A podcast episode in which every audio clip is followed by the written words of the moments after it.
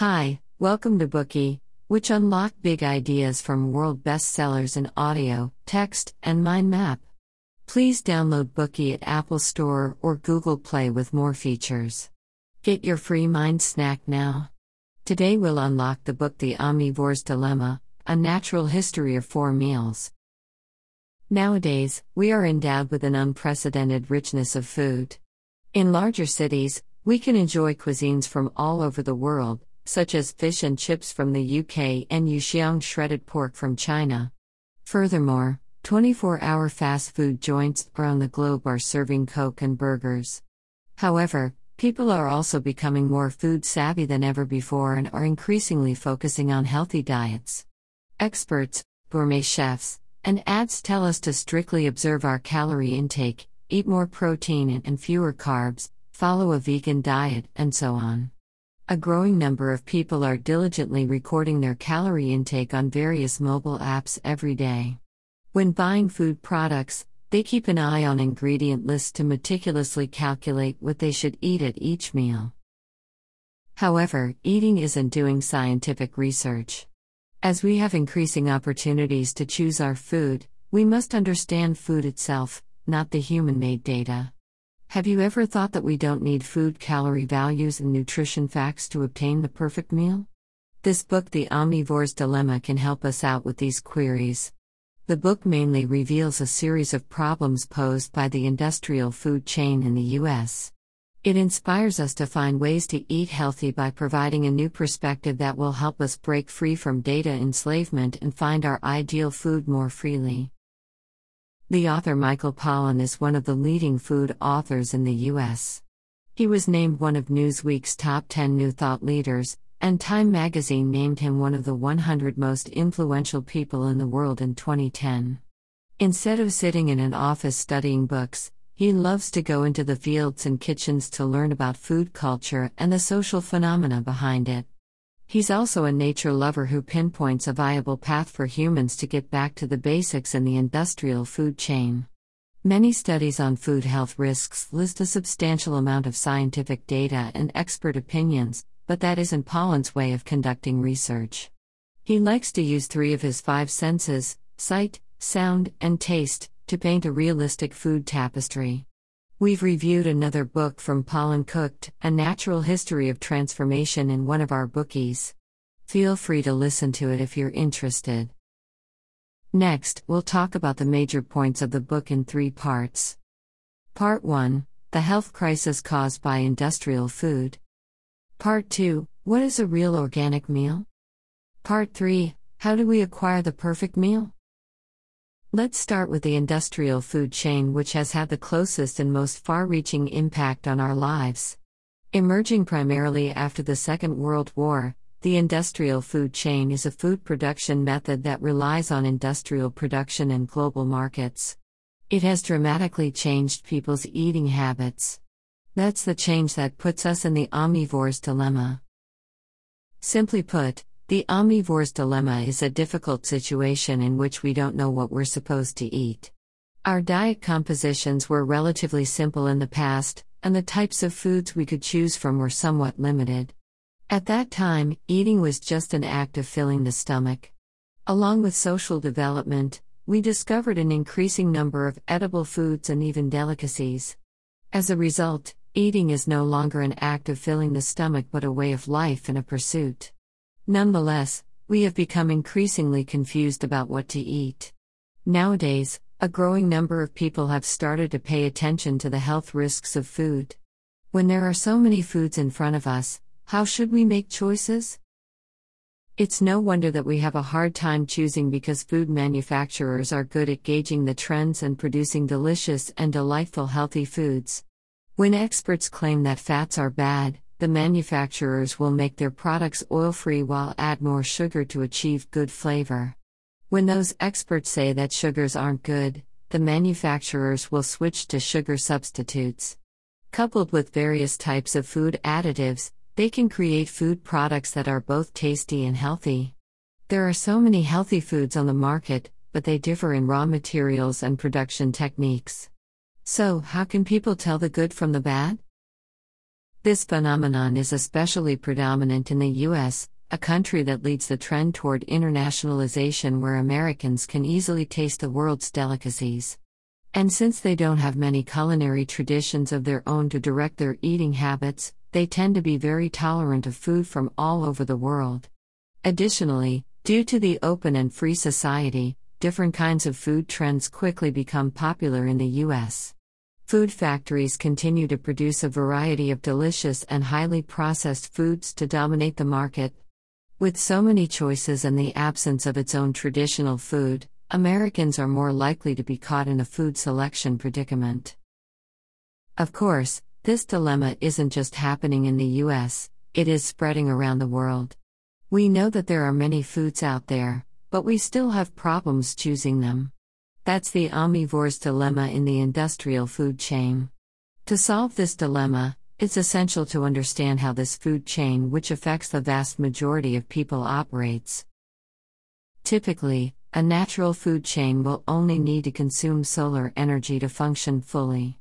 Sunlight nourishes the plants while animals seek their food by instinct, be it plants or plant eaters, and eventually they die and turn to dust, providing nutrition to plants in return.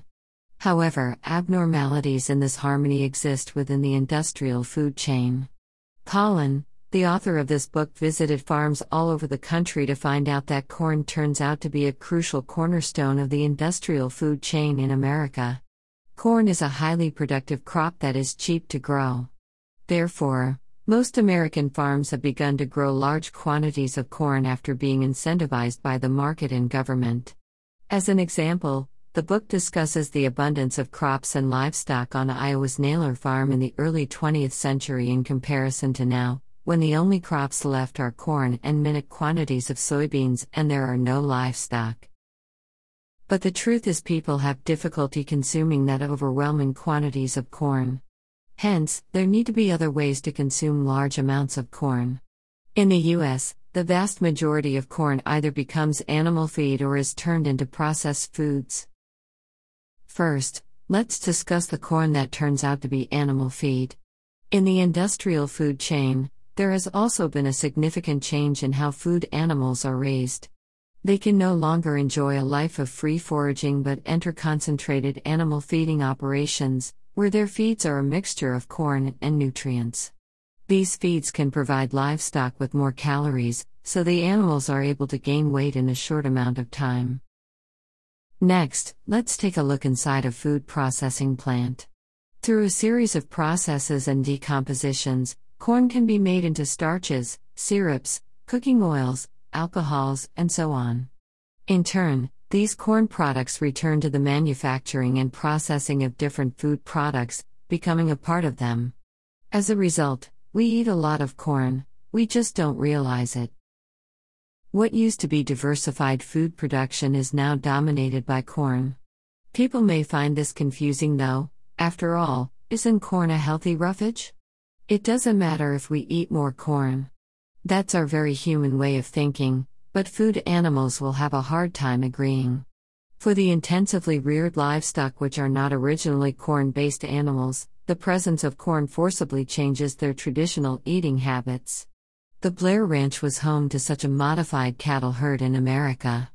These intensively reared cows fed on a mixture of corn and various drugs, which was very much against their nature. On the surface, this may seem like only the suffering of livestock. Nevertheless, you are what you eat, it's often said. These distressed animals are a significant start to the process that influences human health. Corn causes acidosis in cows when it enters their stomachs, and it can even be fatal in severe cases.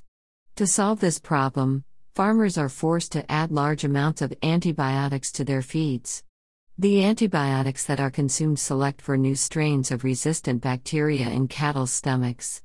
These new strains will eventually infect humans through the food chain and withstand the drugs we currently use to treat such infections. At the same time, the feeds contain corn that is high in fat and calories.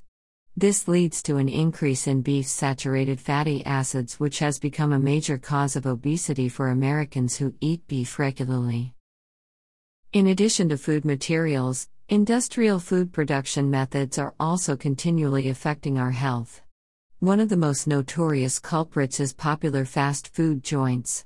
We all know that deliciousness, convenience, and low price are part of the allure of fast food. However, to make those cheap ingredients taste better, fast food restaurants add more sugar, oil, and food additives to their foodstuffs.